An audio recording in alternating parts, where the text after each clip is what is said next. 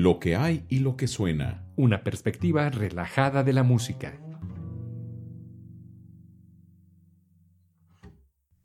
¿Qué tal amigos? Bienvenidos a un episodio más de Lo que hay y lo que suena.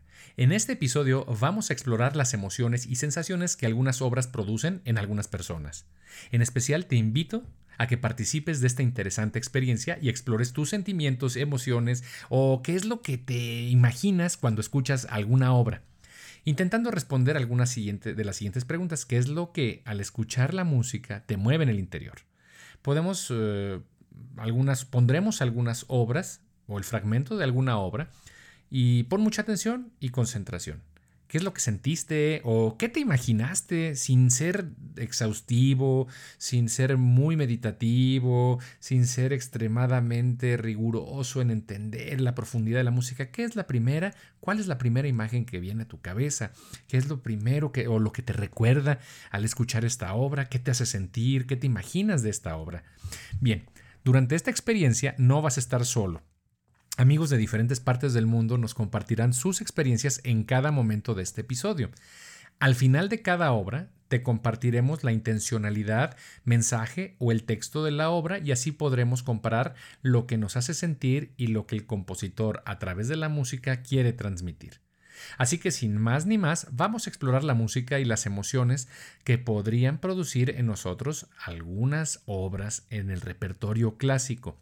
Quiero mencionar que en este episodio las personas que nos han apoyado y colaborado no son músicos profesionales pertenecen a diversos países, tienen diferente cultura, diferente percepción, diferentes ocupaciones, incluso muchos de ellos ni siquiera habían escuchado la, música previamente, o si la escucharon, bueno, es posible que haya sido en otro contexto, así que el sesgo para poder interpretar la obra desde su perspectiva no es eh, tan marcado, es decir, que nos estarán compartiendo de la manera más desinteresada posible su sentimiento al respecto de la obra.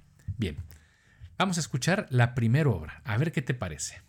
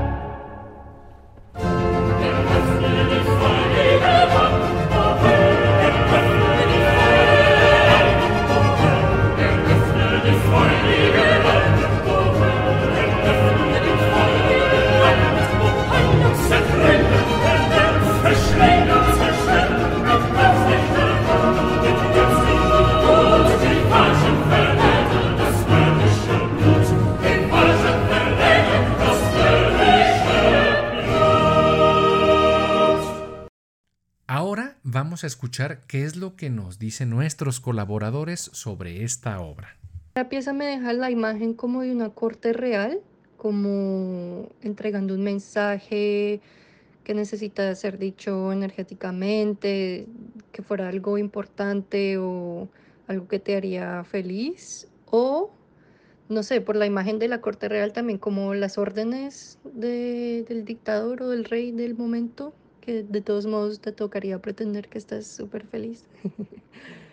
y no sé, no sé. Creo que sin, sin saber qué es lo que dice, estoy en realidad no me puedo conectar mucho con la emoción de la, de la pieza y estoy un, un poquito perdida. Ya, este audio, el primero, me pilló por sorpresa, la verdad. Eh, no sabía lo que me iba a esperar en esta primera pieza y me gustó, me gustó bastante. Es un tipo de música que no suelo escuchar. Eh, lo que siento al, escuchar esto por primera vez, hace unos segundos atrás, es como, no sé, siento que es un, un canto de victoria, de esperanza. Y creo que es una celebración y es un, es un canto que tiene harta determinación detrás yo sin ser muy conocedor de este tipo de música, eh, me transmite energía positiva, eh, como les digo, victoria, de alguna forma mm, algo así como, como que llena el espíritu de alguna manera. La primera me parece una opereta o alguna cosa parecida. Eh, siento que está en un punto clímax, resolviendo algo o presentando alguna amenaza. Puede ser una batalla, puede ser medio una persecución. También hay pausas entre medios que le dan un respiro eh, o algo para que pase algo arriba de la, del escenario. Es bien intensa, probablemente es un clásico que yo personalmente no conozco. Hay una, hay, hay una sensación de urgencia que acompaña esta intensidad de la música y todo eso. Por otro lado, me recuerda mucho a Final Fantasy, especialmente al 7, al 8 y al 9. Entonces, quien lo jugó y conoce las introducciones, se puede imaginar una cinemática parecida con este tipo de música. Eh, obviamente antes de empezar el juego, es como la presentación. El número uno me lleva a pensar en una escena en donde están varios chefs en una enorme cocina preparando un exquisito manjar. Incluso puedo percibir el éxtasis por los olores de cada ingrediente y los sabores que juntos desprenden en cada platillo. Al ponerle play a este clip, lo primero, primero que me llegó a la mente fue una Navidad rusa, por alguna razón. Eh, su inicio fue algo agresivo, pero como que poco después estos, estos, estos hombres que se notaron eh, fueron reemplazados por estos, o no reemplazados, pero se unieron a un eco de mujeres, unas voces súper hermosas, entonces fue un, equilibrio, un, una, mezcla que, que quedó bien grata. me interesó mucho. Como que al, de la forma que terminó a como empezó, para mí hubo gran cambio. Eh, un entremedio casi al final, bien chévere, como que me dejó esperando más. Me gustó. Ya. Bueno, ¿qué es lo que piensas? ¿Coincides con ellos? Bien, se trata de la Pasión según San Mateo, especialmente la parte número 1, sección 27b, Sin Blitze, Sin Donner, del compositor alemán Johann Sebastian Bach. El texto dice lo siguiente: Son relámpagos y truenos. ¿Desapareció en las nubes? Abre el abismo de fuego, oh infierno, aplastar, estropear, devorar, destrozar con ira repentina. El falso traidor, la sangre asesina. Este texto es de el poeta Picander, obviamente se basa en el Éxodo en el que Moisés recibió los diez mandamientos de Dios. Aquí la aparición de Dios va acompañada de truenos y relámpagos. Toda la montaña está envuelta en humo y cuando llega Dios hay un sonido de trompeta adicional junto con un temblor de toda la montaña. El poeta vuelve a escribir, el relámpago y el trueno han desaparecido en las nubes. Lo que en este contexto, Jesús como Hijo de Dios ha sido capturado por los humanos. Solo puede significar que Dios ya no es visible y ya no viene, sino deja solita a la humanidad. ¿Estás de acuerdo? Bien, pasemos a la pieza número 2. Vamos a escuchar esta pieza a ver qué es lo que te mueve, qué te imaginas.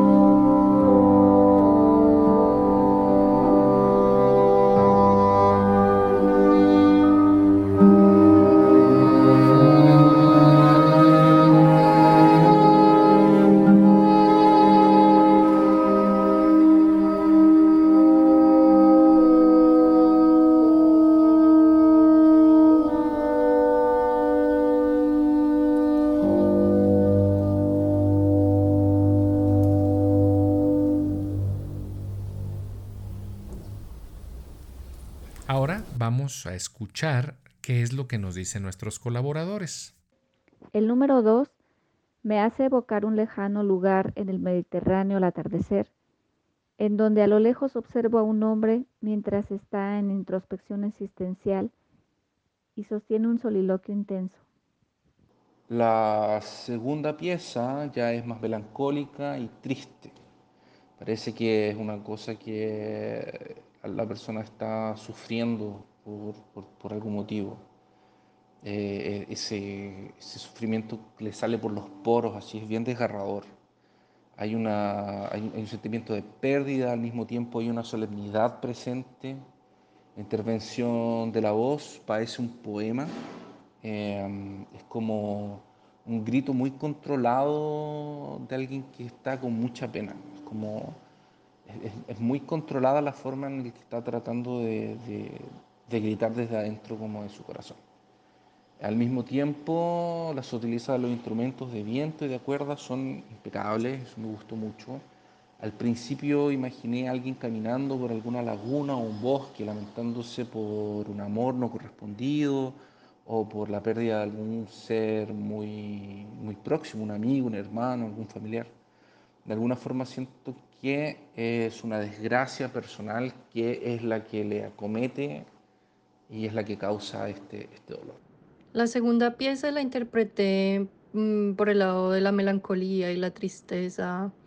Eh, me gustó mucho. Em, tiene una progresión en la que primero los instrumentos te ponen ya en el modo melancólico, pero, pero como en paz, como hasta, como hasta en armonía. Y luego cuando entra la voz, entra súper triste, trágica, pesada y se va encontrando con la parte instrumental a medida que el cantante va cantando o diciendo lo que sea que está diciendo. Me pareció que se va como alivianando y también al mismo tiempo la música se va oscureciendo, se van encontrando los dos.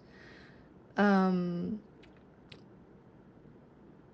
final, no sé, me, me pareció un viaje muy bonito que está como guiado, que te lleva como el oyente del punto en el que estás, te da un punto de origen y luego también introduce algo más pesado, pero te lleva despacio sin, sin ser tan fuerte.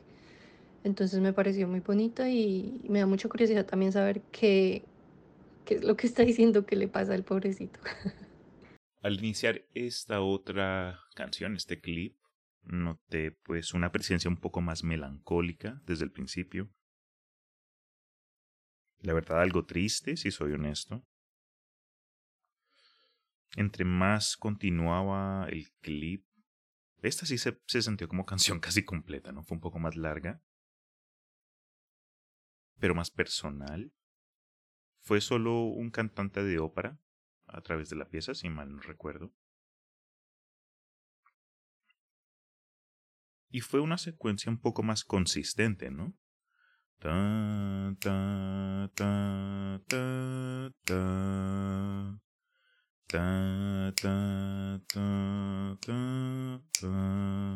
Y creo que en dos ocasiones llegó como que al punto alto y es este, este señor se, se, se se dejaba llevar por esta emoción, fuese lo que fuese, pero fue potente.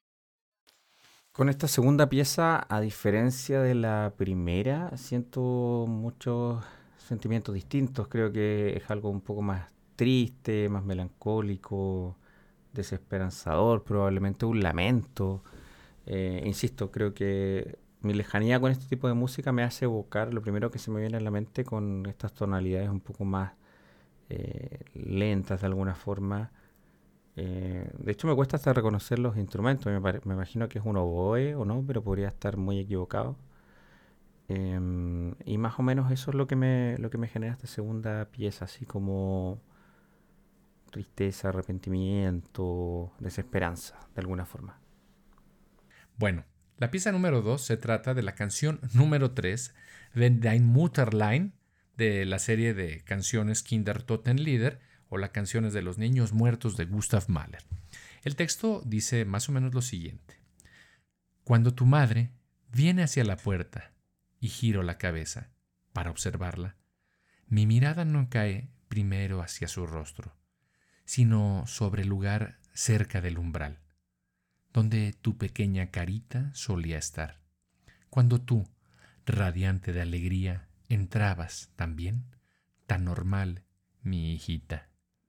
Cuando tu madre viene hacia la puerta, a la luz de la vela, me parece como si estuvieras entrando fugazmente tras ella, como solías hacer a la habitación.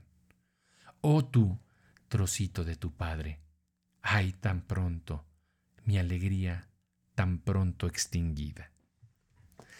Las canciones de los niños muertos, en, en palabras de alguien, dice que musicalizar estas palabras aterradoras como si uno no tuviera hijos o hubiera perdido los que tenía. Los textos de estas canciones fueron compuestos por Friedrich Rückert. Estos textos fueron producto por la pérdida más cruel que puede sufrir un ser humano, el fallecimiento de un hijo. Alma Mahler, la esposa de Gustav Mahler, le dijo, Por Dios santo, no tientes a la providencia, teniendo a sus dos hijas sanas. Posteriormente una de ellas fallecería. Bien, pasemos a la obra número 3. Y bueno, no habrá premios ni mucho menos, pero estamos disfrutando de esto, este ejercicio. Vamos a escucharlos a ver qué te parece esta obra y qué es lo que te mueve en tu interior. ¿Coincides con ellos?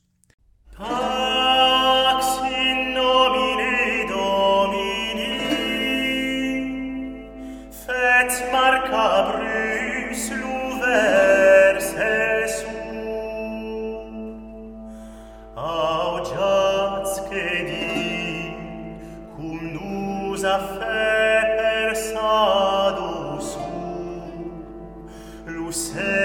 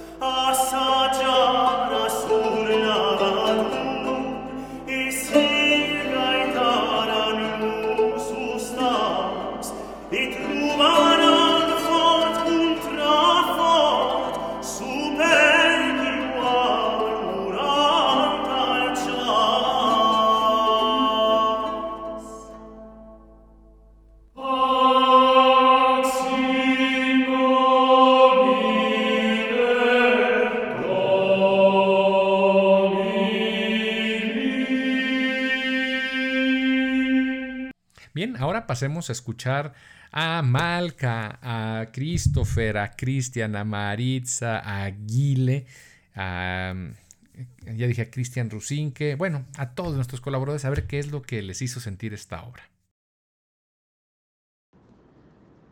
La tercera pieza no me puede sacar la imagen de templo de la cabeza. No sé por qué, pero me da, eso es lo que me da la impresión de que es como música como de adoración, pero de, de templo, como, no sé, podría tener como influencias hebreas o, o hasta islámicas, pero pues la verdad no, no sé. Pero esa es la imagen que se me viene a la cabeza, como un templo y, y alabanza, así como a una deidad. Esta pieza, la verdad es que me, también me generó cosas diferentes a las piezas anteriores musicales. Em, siento que lo primero que relacioné a este tipo de, de- música o de cántico fue, eh, no sé, algo así como a las abadías, algo, algo antiguo, pero, pero también por otro, por otro lado sentí que, mm, que era un canto que hablaba, sin, sin saber, digamos, en, el idioma que está siendo cantada, eh, algo relacionado con el amor. No sé qué tipo de amor, pero, pero, pero siento que hay un, una conexión ahí de lo que dice o lo que quiere expresar la canción con, con esta temática. No sé si amor romántico o amor a alguna deidad o, o al- a un todo. No lo sé, pero eso básicamente es lo que, lo que me hizo sentir sin haber escuchado jamás en mi vida esta pieza. Esto es un canto gregoriano increíble. Eh, eh, me, recuerda a toda esta época de las cruzadas, los templos, los monjes, los monjes guerreros de los templarios, eh, imágenes en los vidrios, me trae un sentimiento como de, como de ruego a un ser superior, una súplica por perdón, o tal vez, o tal vez están pidiendo por cuidado. Eh, y claro, misericordia, el tema de la misericordia está siempre presente en estos, en estos cánticos. La voz dominante parece una predicación o es la voz que, que inicia, ¿verdad?, esta ruega, esta súplica, y los, eh, el resto lo acompaña, el coro lo acompaña y al mismo tiempo los instrumentos están ahí no para intervenir ni para aumentar, ni, sino como un acompañamiento. Pasan muy, es- son pocas las notas que ellos hacen y están más que nada para rellenar espacios de silencio que para producir una melodía. Eh, el coro que acompaña a la voz principal, que es como la que entona esta como primera súplica o, primera oración, o tal vez puede ser hasta una predicación, eh, lo hacen con eco, y el eco es, eh, es como de templo antiguo. Parece como paladines que quieren, piden bendición de un ser supremo o un grupo de clérigos que ruegan para curar alguna herida, el alma de algún perdido. Y claro, la gente pidiendo, ellos pidiendo por el perdón de los pecados, ¿verdad? Eh, me parece muy templario, muy de monje guerrero que va a Jerusalén buscando recuperar la Sierra Santa y ganar la salvación con eso. Colabórenme con lo siguiente. Si alcanzaron a escuchar esta canción, yo lo que hice fue cerrar los ojos. Y aunque totalmente incorrecto, y obviamente no el mensaje o el propósito de la pieza, lo primero que me, lo primero que me llegó a la mente fue un templo. Imagínense ustedes algo antiguo, alejado, entre maleza, jungla, posiblemente incluso una isla a la distancia donde todavía se puede ver el continente. Un templo, antiguo. Por dentro, solo un miembro sobreviviente. Solo una persona cuidando el resto, los restos de lo que era el templo. Por las noches, prende su fogata y canta sus canciones solo, recordando a tiempos pasados donde el lugar se sentía con vida y tenía amigos. Hasta que de repente entre sus palabras, su tema, su canción, su tristeza, se da cuenta que no está solo. Y no es por los espíritus de la gente que vivía con él, pero el recuerdo. El hecho de que él los recordaba, eh, los mantuvo presentes de una forma. hasta que él se unió con ellos. No sé, eso fue lo que pensé, un, anciano pensando en tiempos pasados, cuidando de un templo antiguo hecho de piedra, donde cada palabra eso se forma un eco y una entrecortada de cosas ahí de él como anciano caminando en un lugar hecho miércoles y después dándose cuenta que sus amigos todavía están ahí, después pasa o muere o vive o no sé, no sé, no, no el Chimi está de acuerdo. Ah, pero con toda seriedad, esta clase de música sí es lo que me, me, me gusta de pronto encontrarme cuando estoy en una feria renacentista, algo así, un cantante o un grupo musical con este estilo, algo más uh, antiguo, no sé de cuándo ni de dónde, pero se me hizo bien interesante esta. El número 3 me invita a cerrar los ojos, y viajar hasta llegar a un recinto sagrado donde se percibe paz perfumada de sándalo. ¿Estás de acuerdo con ellos? Bueno, pues se trata esta obra, Pax in nomine domine de Marcabru. El texto de la canción está en occitano antiguo. Marcabru, el compositor, fue un trovador nacido en el sureste de Francia cerca del año 1100, de quien conservamos aún hoy alrededor de 42 poemas. De él sabemos que se dedicó profesionalmente a la poesía y que fue protegido por Guillermo X o Guillermo X de Poitiers, también trovador, y que permaneció por más de 10 años al servicio de Alfonso VII de León. Yo creo que ha de ser algún pariente. Bueno, seguramente también era juglar Alfonso VII de León. Eh, cabe mencionar que Marcabru básicamente es considerado como compositor de la música o trovador de las cruzadas. Así que mm, a lo mejor por ahí latinaron. ¿Qué es lo que dice? Bueno, las palabras del texto, un extracto nada más, porque es larga la canción, es Pax y nomine domine. Estas palabras y melodías son de Marcabrú. Ahora escucha y ve cómo Dios en el cielo, en su gracia, ha hecho para nosotros, en una orilla, a nuestro alcance un lavadero. Otro se hizo antes, hace una era cerca de Israel pero éste era lo suficientemente cerca para perseguirlo. Qué correcto sería lavarnos, por la mañana y por la tarde también. Todo esto puede ver. Todos podemos lavarnos las manos y la cara. Desde que la edad y la enfermedad rondan nuestra puerta, debemos asistir al lavadero. Es la cura para cada llaga. Pero si nosotros, antes de lavarnos, abrazamos nuestra muerte, nos vamos a vivir al infierno. Uy, caramba, ¿estás de acuerdo?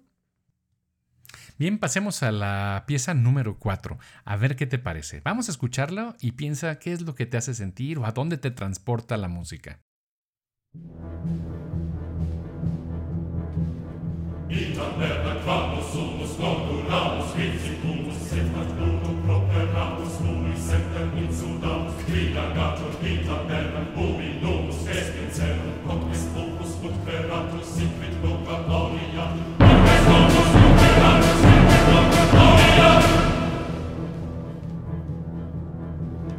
Trillam nun und trillam nie und trillam indiskrete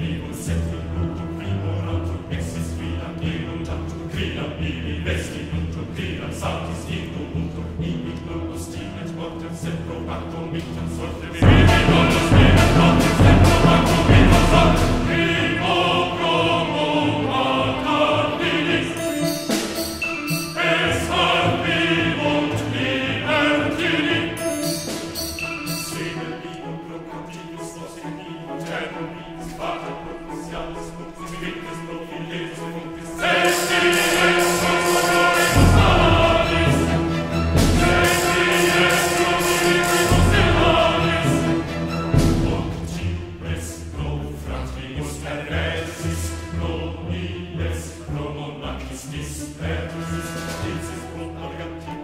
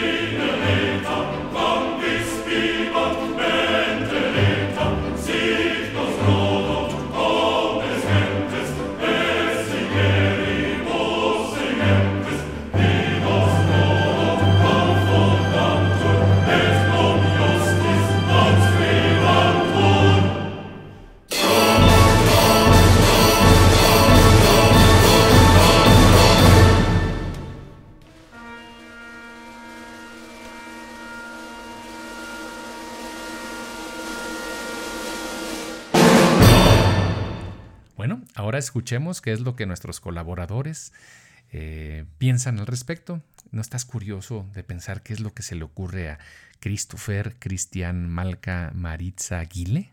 Ah, yo sí. Vamos a escucharlos. Al empezar esta, sí pensé como que algo está por ocurrir. Esta tuvo una energía, estaba cargando desde un principio. Eso trajo consigo algo inesperado, especialmente después de las previas dos. Unos cambios de ritmo prominentes, unas secuencias bien interesantes, cambios de instrumentos inesperados. en un momento empecé como pensar, no sé, no sé, la verdad, pero en un momento eso cambió de música de cantina a algo de pronto de un antiguo templo chino, yo no sé, escucho unos gongs. Fue tremendo. Me recordó mucho a, al, al, al cambio que escucho en ciertos grupos de rock modernos actuales. Incluso en un momento le presenté algo al Christopher y al, y al Cedric y el Cedric, me acuerdo, dijo algo así como que ustedes cómo pueden escuchar esto, esto es puro, mm, eso es puro como que transición y transición. Grupos como Chon, Strawberry Girls, Animals as Leaders. sí, e, es, como que este rock instrumental. Fuck, there's a term for it. What the fuck is it? Let me see.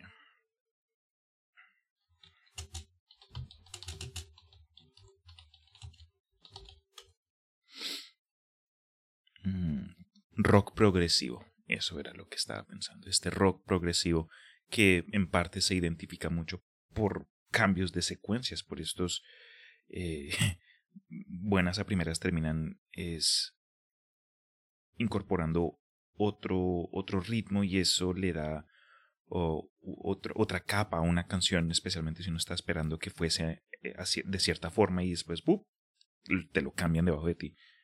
Ah, para, para cortarlo, este, esta cuarta canción me reflejó mucha vida. Eso fue eh, curioso y, la verdad fue... No me lo esperaba. Sí. Me recordó mucho a la vida. El número cuatro, siento que es una escena donde hay una muchedumbre que se prepara para ir en pos de, de algunos enemigos o atacar por sorpresa a un pueblo en medio de la noche. Esta cuarta pieza sin duda alguna me evoca algo así como una preparación ante una guerra. Creo que he visto muchas películas. me recordó El Señor de los Anillos, quizás no, quizás no se parece en nada a la música del Señor de los Anillos, pero me imagino un ejército, un ejército preparándose, estando con mucha energía, con mucha convicción, con mucha ímpetu, eh, preparándose, armándose, em, poniéndose la armadura, forjando las espadas, preparando los últimos detalles para ir a vencer. Siento que eso es lo que me, lo que me expresa o lo que me evoca de alguna forma esta pieza. Me gustó, es muy enérgica, es como muy diferente a lo anterior. Tengo una palabra para la pieza número 4 y es esquizofrenia. No, eh, qué canción tan loca, me pareció reconfusa, era como muy intensa, un poquito turbia. Hubieron momentos en que escuchaba como, como canto de guerra, así como vikingo, como algo así bien fuerte, pero después música de circo. o, o como una seriedad bien agresiva y luego retosando en las praderas. esa canción me pareció súper loca esta pieza tiene una sensación de un sentimiento como de coordinación. Eh, todos ellos están trabajando, construyendo algo. Parece que están como, de alguna forma, eh, en un barco tal vez, o marineros coordinados, limpiando, levantando astas, corriendo de un lado para otro, eh, o en una fábrica, o, alguna cosa, o construyendo un edificio. Es, una música bien animada, con algunas cumbres bien elevadas y eh, me recuerda mucho a propagandas de, los alemanes o los rusos, eh, así como de la época industrial, una cosa por el estilo. ¿Y tú qué piensas? Pero se trata de Carmina Burana, la parte intaberna del compositor alemán Karl Orff. Habla sobre la despreocupación ante la muerte y las suertes de la vida hermanados todos en el mismo lugar, rindiendo culto a Baco, como debe de ser. Música ágil y veloz que casi hace imposible seguir la letra recitada cuando se escucha. No hace falta decir que describe magistralmente el ambiente de una taberna de la época con gentes jugándose hasta la ropa que llevan puesta para acabar diciendo que hacen lo que se les da la gana cuando se les viene en gana y que los dejen en paz, que dejen todas las personas de meterse en sus vidas y su forma de repartir los ocios. El texto dice más o menos lo siguiente, un fragmentito. Cuando estamos en la taberna no nos interesa dónde sentarnos, sino el apresurarnos al juego, que siempre nos hace sudar. Lo que sucede en la taberna es que el dinero se gasta. Más vale que preguntes antes, si yo te lo digo, entonces escucha algún juego, alguna bebida, algo que disfruten unos y otros de aquellos que se quedan a jugar. Algunos están desnudos, otros están vestidos y otros cubiertos con sacos. Ninguno teme a la muerte y echan suertes en honor de Baco. Una vez por el tabernero, los hombres libres beben ansiosamente. Dos veces beben por los cautivos, luego tres veces por la vida, cuatro por los cristianos, cinco veces por los mártires, seis por los hermanos enfermos, siete por los soldados en guerra. ¿Más o menos pensaste en algo parecido? Bien, escuchemos la pieza o el fragmento de la pieza de la obra número 5. A ver, piensa qué es lo que te hace sentir o te mueve en tu interior, qué imagen viene a tu cabeza.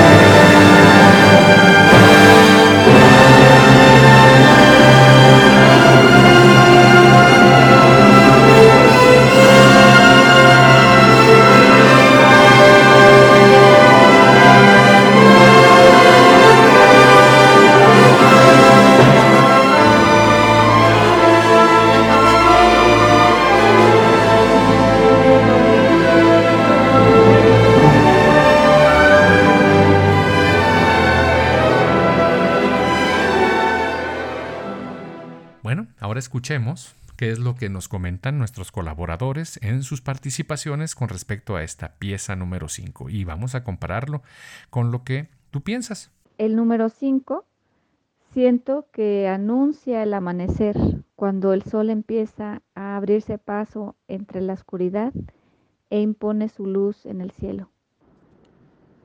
La pieza número 5 me pareció como tu típica historia de hermosura y apreciación gloriosa, triunfante, como, como de clímax, del sentimiento eh, como de alcanzar algo luego de mucho esfuerzo o de presenciar algo que te parezca increíble y te dé full satisfacción.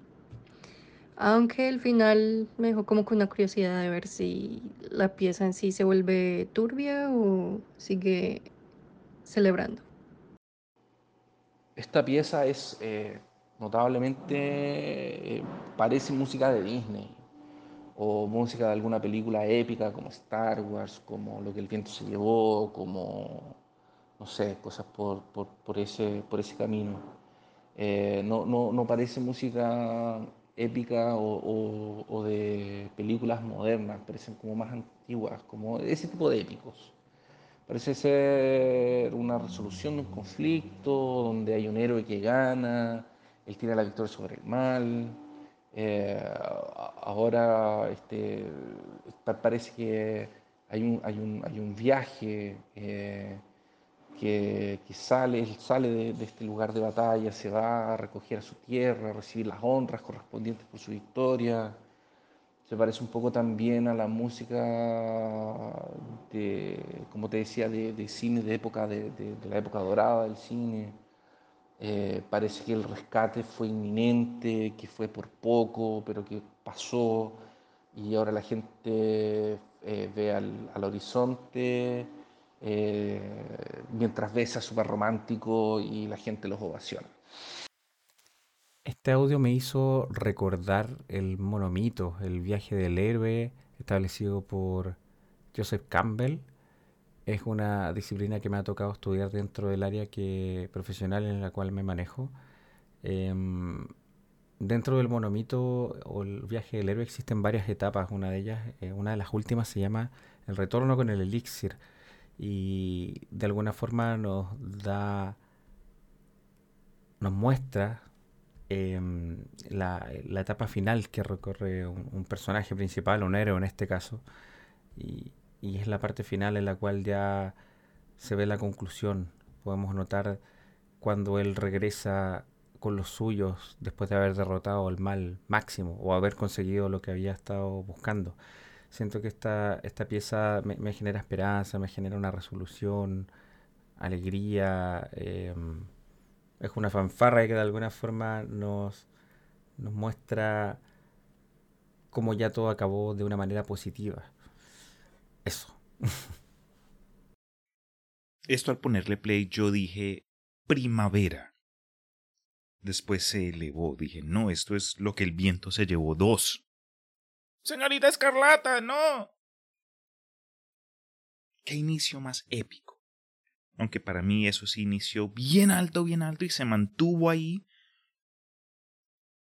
Lo cual no sé si es necesariamente bueno si me dio esta sensación de algo como banda sonora, música teatral, cinematográfica, sea para un inicio de una ya película de antaño o de pronto hasta incluso el final, una conclusión, música definitiva. Bien orquestral, bien chévere. ¿Estás de acuerdo con ellos? Se trata de la, una sinfonía alpina o Alpensinfonie de Richard Strauss, una sinfonía alpina describe audazmente la excitante expedición de un viaje a través de las montañas alpinas, a lo largo de 22 episodios individuales. La música de Strauss pinta imágenes vívidas que permiten a los oyentes deleitarse con los muchos momentos gloriosos que la naturaleza tiene para ofrecer. Comenzando justo antes del amanecer, la aventura incluye ríos, praderas e incluso una partida de caza, hay triunfo cuando los excursionistas alcanzan la cima y turbulencia cuando son asediados por una violenta tormenta al volver a bajar. Eventualmente, los escenarios en el horizonte, dejando a los excursionistas regresar a la casa envueltos en la familiar tranquilidad de la noche que comenzó su viaje 11 horas antes. Y lo que escuchamos es la noche y la salida del sol. Bien, pasemos a la pieza número 6, a ver, ¿qué te parece? ¿Qué es lo que te imaginas que viene a tu cabeza o que te hace sentir?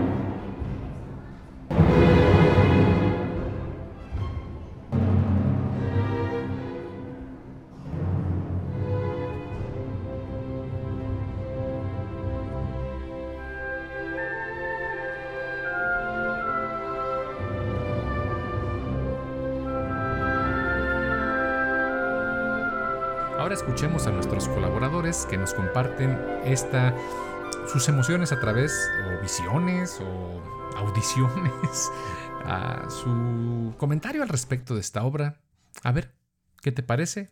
Y comparemos lo que a ti te hace sentir y lo que nuestros colaboradores platican que sienten o que se imaginan. De nuevo, discúlpenme si termino expresándome solo con descripciones, pero cuando viene música mi mente normalmente suele es asociarle escenas o propósito en el sentido de como que propósito de acción, así de pronto expresarlo. Pero con la sexta esto me dio mucho como que mucho aire de, de persecución, de, de uno tras otro, un, una dinámica dual en el que de pronto se cambia la persona que sigue a la persona que casa y se encuentran en, en como que en un clímax y en algún sentido como que reinicia otra vez pero del otro lado posiblemente. La verdad mm, esta me, me, dio un poco más de dificultad en como asignarle este esta descripción no, así no se han dado cuenta. Pero puse acá en mi, eh, en mi documento movimiento, persecución, después batalla y esperanza, como que basado en, en lo que nos expresaba eh, la pieza, puse como que este intercambio de batalla y esperanza, esperanza, batalla, eh, hasta que después sacrificio o conclusión para luego no necesariamente reiniciarse porque la canción tuvo un fin concreto. Es más, cuando empezó la pieza yo, yo sí dije, escuché un niño, ¿Por qué? porque suena como un niño, un peladito. Y al final lo escuché de nuevo. Entonces no es que la pieza haya hecho como que un loop, pero para mí esa fue como que la conclusión más práctica de la historia que ya me estaba inventando yo en mi mente. pero en fin, esta fue la sexta. El número 6 me parece que es una escena de alguna caricatura en la que un simpático ratón corre por todos lados en una casa buscando un escondite, evadiendo ocasionalmente la mirada de algún gato cazador que está al acecho. Ah, esta canción está llena de villanía y de maldad. Eh, yo creo que está muy claro en la pieza. Alguien corre peligro, o hay un héroe que está siendo vencido momentáneamente por alguna fuerza opositora y malvada, muy malvada. Eh, se siente como algo amenazador, grande, una persecución. Eh, las cuerdas van marcando el paso de, de, quien huye, mientras que los tambores se aproximan como lentamente desde la profundidad. Y los soplidos amenazan también como, como, como esta persona que huye por, por algún lugar. Eh, es un momento de tensión, eh, se, se, siente algo peligroso, algo antiguo, algo que acecha. Um, y, y, inter, y, hay intermedios en los que hay momentos de clareza como para dar un respiro en esto y que intensifica justamente el, el, este, este, sentimiento de persecución y de amenaza, porque es intermitente. Aparece, hay momentos de calma eh, que intensifican al, al, al, al momento alto de la música. Es como momentos de clareza en un bosque y que, que nos da en, eh, la sensación de que vamos a encontrar la salida y que el mal no va a prevalecer.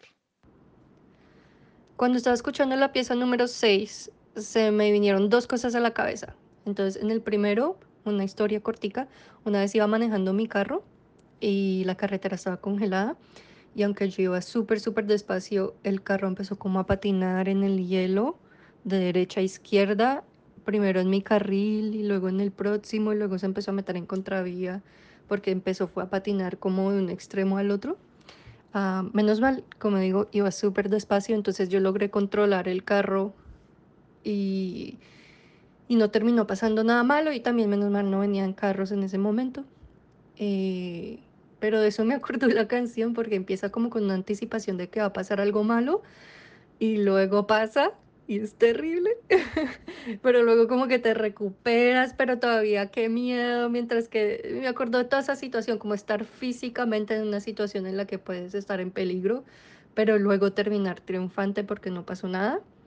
Y también me hizo pensar en esa misma situación, pero más a un nivel psicológico en el que a lo mejor estás afrontando algo desconocido, algo que no quieres aceptar, o sí, como, como muchos filósofos se refieren como al abismo, pero luego das ese primer paso, ese momento catastrófico en el que te das cuenta, en el que te das cuenta o quién eres o cuál era el problema realmente, o sí, ese momento psicológico de dar ese primer paso que es como lo más duro y lo más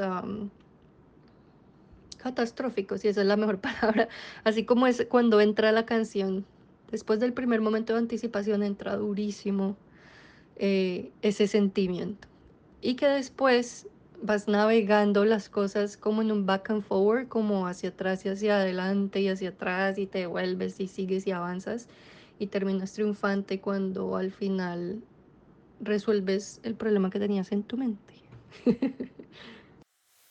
Esta pieza me, llamó mucho la atención porque si bien la primera me sorprendió, siento que esta pieza busca sorprender de alguna forma al oyente. No, no, busca pasar desapercibida, siento. Siento que de alguna forma también esta pieza, sea donde la haya escuchado antes, porque me, da la impresión de haberla escuchado antes, em, quiere ser protagonista. Es una pieza que, que no, no, está hecha para acompañar a otra cosa. Siento que es cualquier otra cosa en la que debería acompañar esta pieza o adornarla. Pero siento que es una pieza musical con mucho carácter, muchos cambios, mucha intención y emoción y que a toda costa quiere ser el centro de atención de donde sea que esté siendo emitida. Bien, ¿coincides con ellos? Bueno, escuchamos de la sexta sinfonía La Pastoral de Ludwig van Beethoven el cuarto movimiento, La Tempestad. La tempestad de Beethoven se inicia con un rugir de los timbales, trémolos de las cuerdas y disonancias estridentes. Este movimiento es corto, explosivo, como cualquier tormenta de verano. En este pasaje, la tempestad de Beethoven, el realismo es imperante. En este movimiento se siente como todo el romanticismo del compositor se desborda. Se percibe su gran capacidad para utilizar el material sonoro para describir situaciones y emociones. ¿Estás de acuerdo que te hizo sentir algo así como una tormenta de verano? Bien, ya casi estamos en la recta final. Vamos a poner la pieza número 7 de este episodio. A ver qué te parece. Upo de bebo de bebo de bebo de bebo de bebo de bebo de bebo de bebo de bebo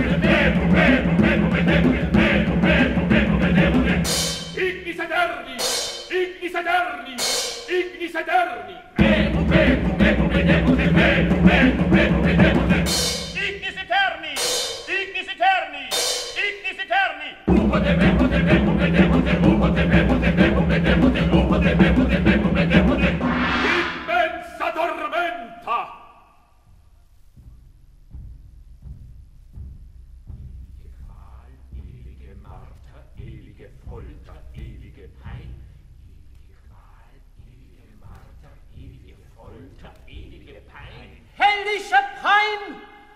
Ewig verloren, verworfen, verflucht. Ewig verloren, verworfen, verflucht. Ewig verloren, verworfen, verflucht. In abyssum infandum! Procula lumine! Procula Deo! Ubo te me, ubo te me, ubo te me, ubo te me, ubo te me, ubo te me, ubo te me, ubo te me, ubo te me, ubo te me, ubo te me, ubo te me, Eterna! Hühner Eterna! Pena eterna!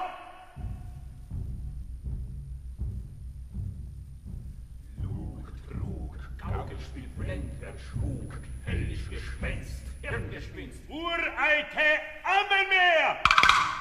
Lug, Trug, Gaukelspiel, Blendwerk, Spuk, höllisch Gespenst, Hirngespinst, Ureite Ammenmeer!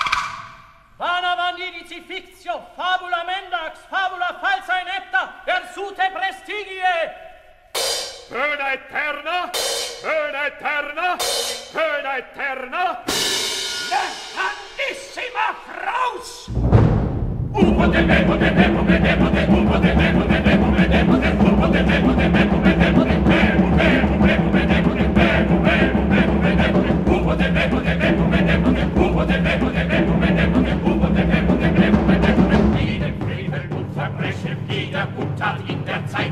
Jedem Frevel und Verbrechen, jeder Untat in der Zeit. Folgt die Sühne, folgt die Sühne, folgt die Sühne in der Zeit. Jeder Schuld, folgt die Sühne, jeder Schuld, folgt die Sühne, jeder Schuld, folgt die Sühne, folgt die Sühne, folgt die Sühne, folgt die Sühne in der Zeit. Folgt die Sühne, folgt die Sühne, folgt die Sühne in der Zeit, in der Zeit, in der Zeit.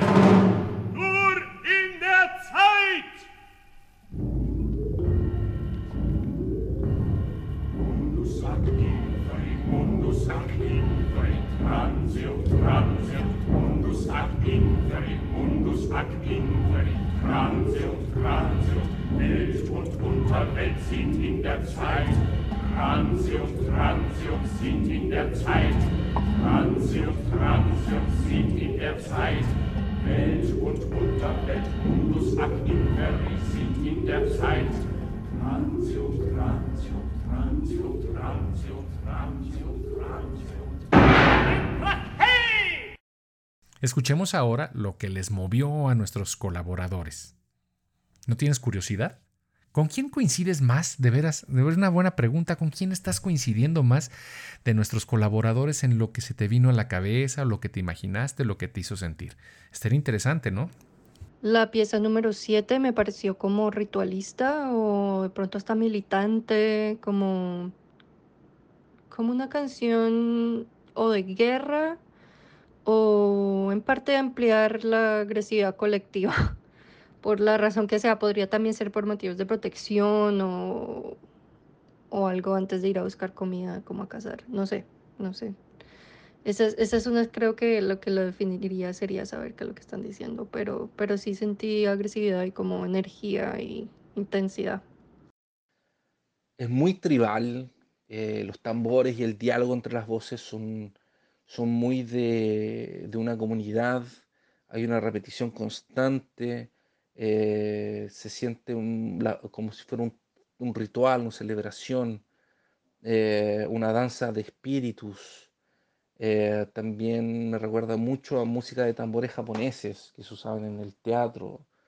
Am, tal vez esto fue una influencia de los japoneses, no lo sé. Eh, obviamente no fue hacia ellos, sino que ellos influenciaron. También me da la sensación de que estoy oyendo una invocación a un Dios perdido en el tiempo, un antiguo muy tenebroso, que seguramente se agrada con algún tipo de ofrenda o algo por el estilo. Eh, o, me da la sensación de algún de algo saliendo de un sarcófago debajo de la tierra o alrededor de este grupo que se encuentra en una fogata cantando y tocando tambores. En el número 7 siento que están llevando a una persona a someterla a un juicio. No, con esta la verdad es que eh, no sé, no sé qué decir. ah, Creo que lo que todos pueden pensar de primera es que algo como bien tribal, bien ceremonial. eh, y para decirlo de manera sencilla, me gustaría saber qué está pasando detrás de esta, de esta pieza.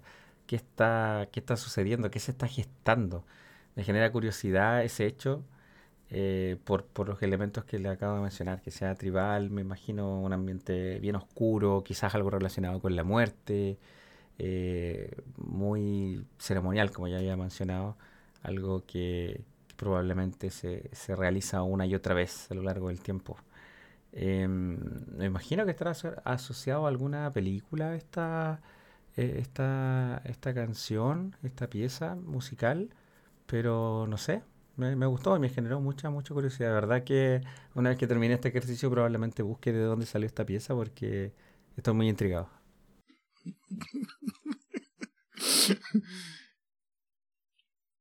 El año 1940. y- 40. Lugar desconocido en Europa. El espía de la fuerza aliada llamado Master Cedric de León ha infiltrado una reunión rara del Tercer Reich dentro de las colinas olvidadas de antigua Alemania encontró un camino que lo llevaba hasta un castillo ya olvidado por los años. Al entrar de forma desapercibida, se topó con un ritual. Jugo de dedo de dedo de dedo de jugo de dedo de dedo de dedo de jugo de dedo de dedo de dedo de jugo de dedo de dedo de dedo ignis eterne inmensa tormenta jugo de dedo de dedo de dedo de jugo de dedo de dedo de dedo no esta esta sí fue juguetona jugosa yo no sé por qué de pronto ya en, en mi estado mental en el que me encuentro eso fue lo, primero que pensé. Eh, así lo dejo. Bueno, pues sí, ¿coincides o no? A lo mejor ni latinamos. Se trata de una parte que se llama Los Anacoretas de, de Tempurum Fine Comedia del compositor alemán Karl Orff nuevamente. La obra se estrenó en 1973 en el Festival de Salzburgo por Herbert von Karajan eh, con solistas de renombre, Christal Ludwig y Josef Greindl no se interpreta más que en raras ocasiones. ¿Por qué? Porque tiene una complejísima escritura y además de la pesadez de sus exigencias en términos eh, musicales y eh, logísticos. Y pues además su carácter es considerado por muchos poco gratificante. El carácter de la música es considerada como poco gratificante y extremadamente violenta, pero repetitiva. Destacan, sin embargo, por oposición, y tanto mejor, bueno, dos momentos sublimes de esta obra en, general. La triple llamada de Satán y Pater Peccavi, Padre Pecado, puntuado por las eh, escanciones de la trompeta en sordina y el canon final para altos. Pero, ¿qué es lo que nos dicen los anacoretas de esta obra? Bueno, el texto nos dice, y en la traducción, lo siguiente. Lo que escuchamos es nunca, nunca, en ningún lugar, en ningún momento el tormento inconmensurable del fuego eterno. Dios es uno solo, de eternidad en eternidad. Ni Satanás ni Lucifer. Los condenados no están condenados por la eternidad. El mundo terrestre se revuelve. ¿Cuándo terminará el tiempo? Dios, concédenos los dones de profecía, sagacidad, clarividencia en el soñar. Dios, concédenos el sueño. Es lo que dicen los anacoretas en esta obra tan violenta. ¿Coincides? ¿Sí ¿Te imaginaste algo más o menos que iba por este, este asunto? Bien, pues llegamos a la última obra. Es muy probable que a lo mejor si la conozcas o al menos la hayas escuchado en una película o por ahí, seguramente en el transporte público, lo ponen. Bueno, vamos a escucharlo un pedacito. Bueno, vamos a escuchar esta, este fragmento de una obra mucho más grande y dime, no importa si la identificas o no, ¿qué es lo que te hace sentir, lo que te imaginas en tu cabeza al respecto?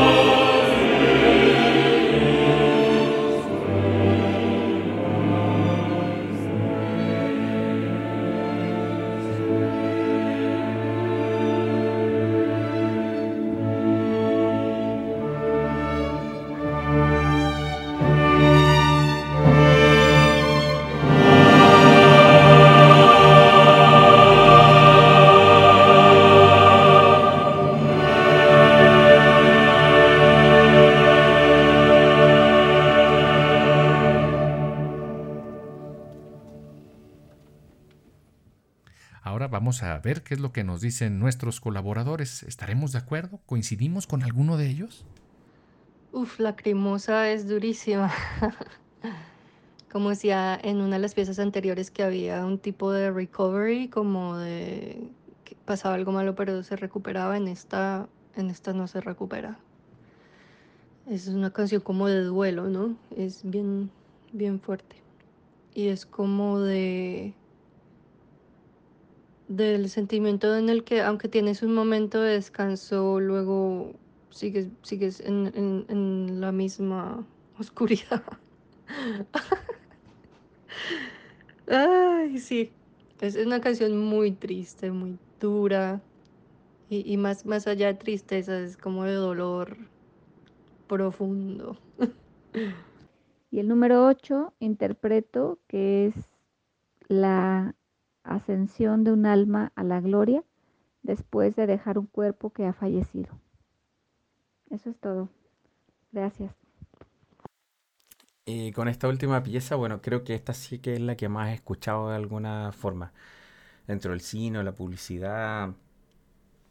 La verdad, no tengo idea de quién la compuso, ni de qué se trata, ni nada, pero eh, muchos de nosotros tenemos esa memoria musical que sin importar la época, el autor, el género, van a haber piezas que nos van a tocar porque marcaron cierto momento de nuestra historia, algo que vimos en algún momento, algo que experimentamos.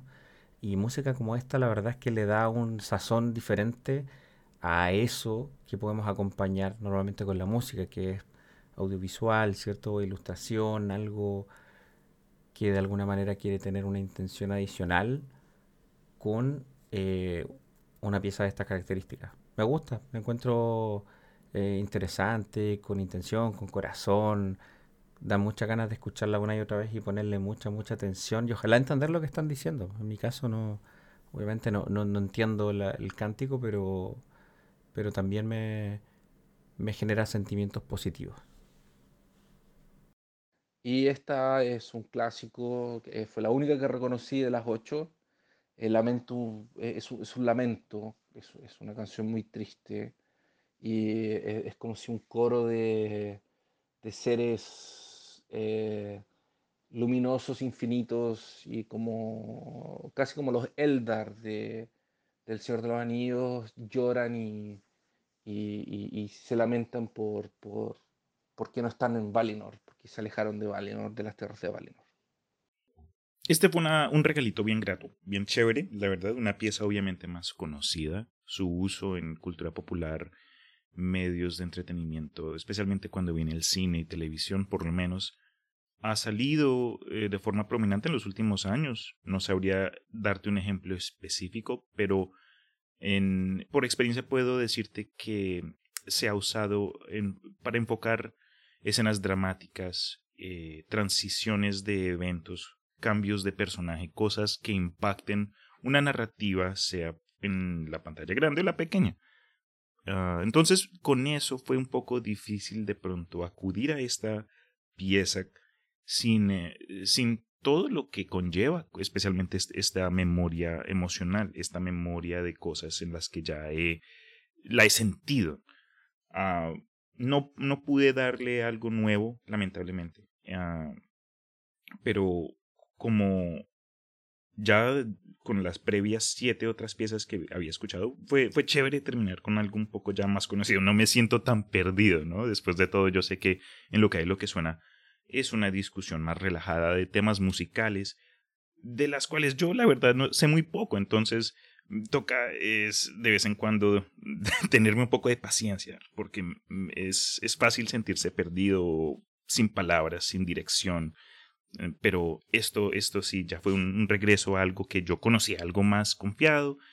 Ah, entonces, aunque no tenga algo nuevo que expresar al respecto, sí fue nuevamente algo interesante en sí el ejercicio por completo. Muchas gracias. Pues se trata de El Requiem en Re menor de Wolfgang Amadeus Mozart, pero nos estamos, hablando de solamente una parte, Lacrimosa. Lacrimosa es la parte final de la secuencia Dies Irae. Es utilizado por muchos compositores como Mozart, Berlioz o Verdi dentro de sus misas para difuntos o requiems.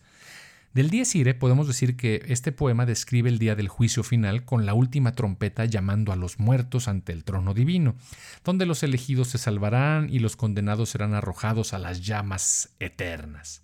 Pero ¿qué nos dice el texto? El texto es muy cortito. La traducción es la siguiente. Lleno de lágrimas será aquel día en el que resurgirá de sus cenizas el hombre culpable para ser juzgado. Por lo tanto, oh Dios, ten misericordia de él. Piadoso Señor Jesús, concédele el descanso eterno. Amén. Bien, ¿te imaginaste algo al respecto? ¿Te hizo sentir esto? Bueno, este audio final es para despedirme y darles las gracias por invitarme a este desafío. La verdad es que es primera vez que me que estoy expuesto a algo así. Em, yo soy de profesión publicista, me dedico mucho a trabajar en temas de marketing digital, a hacer docencia.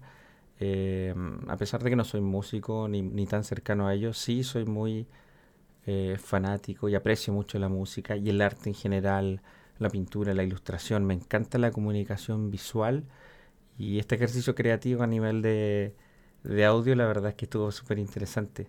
Sobre todo porque es música que no estoy acostumbrado a escuchar, pero de alguna otra forma algo nos quiere decir. Creo que que todo lo que se crea de manera artística tiene algo interesante con lo cual quiere que nos conectemos.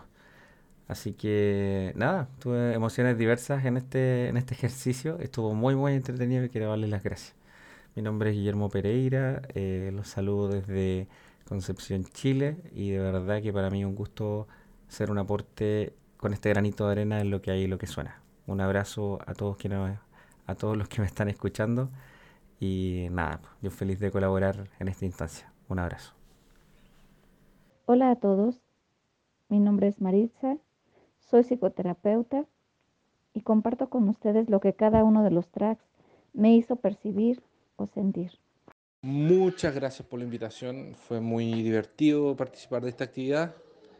Eh, y si la gente que nos está escuchando le gustaría escuchar un podcast que entretiene, educa y perturba al mismo tiempo, los invito a que nos escuchen a mí y a Armando en eh, Peor Caso. Nos pueden encontrar en las plataformas de podcast y en peorcaso.com. También de vez en cuando estamos con Cedric los miércoles en Canal Q3, viendo películas Q3. Eso es en la plataforma de Twitch. Y nos pueden encontrar en Instagram también, que los va a dirigir a eh, esta plataforma de la misma forma. Eh, mi nombre es Christopher Kovacevic y les agradezco que me hayan invitado a, a ser parte de este episodio. Un abrazo. Hemos llegado al final del episodio. ¿Qué te pareció? ¿Qué tan de acuerdo estuvo el mensaje musical que recibiste con el del compositor o que el compositor quiso compartir? ¿Qué tan de acuerdo estuvieron tus percepciones con el de eh, los colaboradores que nos acompañaron? Queremos agradecer infinitamente a Malca, a Cristian Leonardo Rusinque, a Guile Pereira, a Christopher Kovacevic y a Maritza Becerril que nos ayudaron y nos colaboraron con sus percepciones.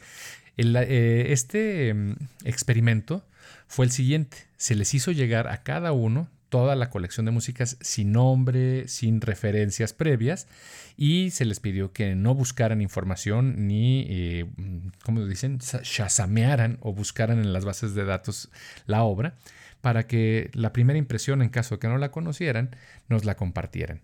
Y fueron haciendo llegar sus colaboraciones eh, poco a poco y según sus tiempos y sus colaboraciones fueron pues incorporadas a este programa. Ellos no son músicos profesionales, pero son excelentes amigos y colaboradores. Muy bien, pues escúchanos cada semana en un episodio más de Lo que hay y lo que suena. Agradecemos a todos los colaboradores que nos hicieron partícipes y nos mandaron sus audios. Comparte el episodio y haznos llegar tus dudas, sugerencias y comentarios. Nos puedes encontrar en casi cualquier plataforma de podcast, en Facebook e Instagram como lo que hay y lo que suena. Soy Cedric de León, que tengas excelente día. Hugo de dedo de dedo de dedo, Hugo de dedo de dedo de dedo, Hugo de dedo de dedo de dedo. Lo que hay y lo que suena. Una perspectiva relajada de la música.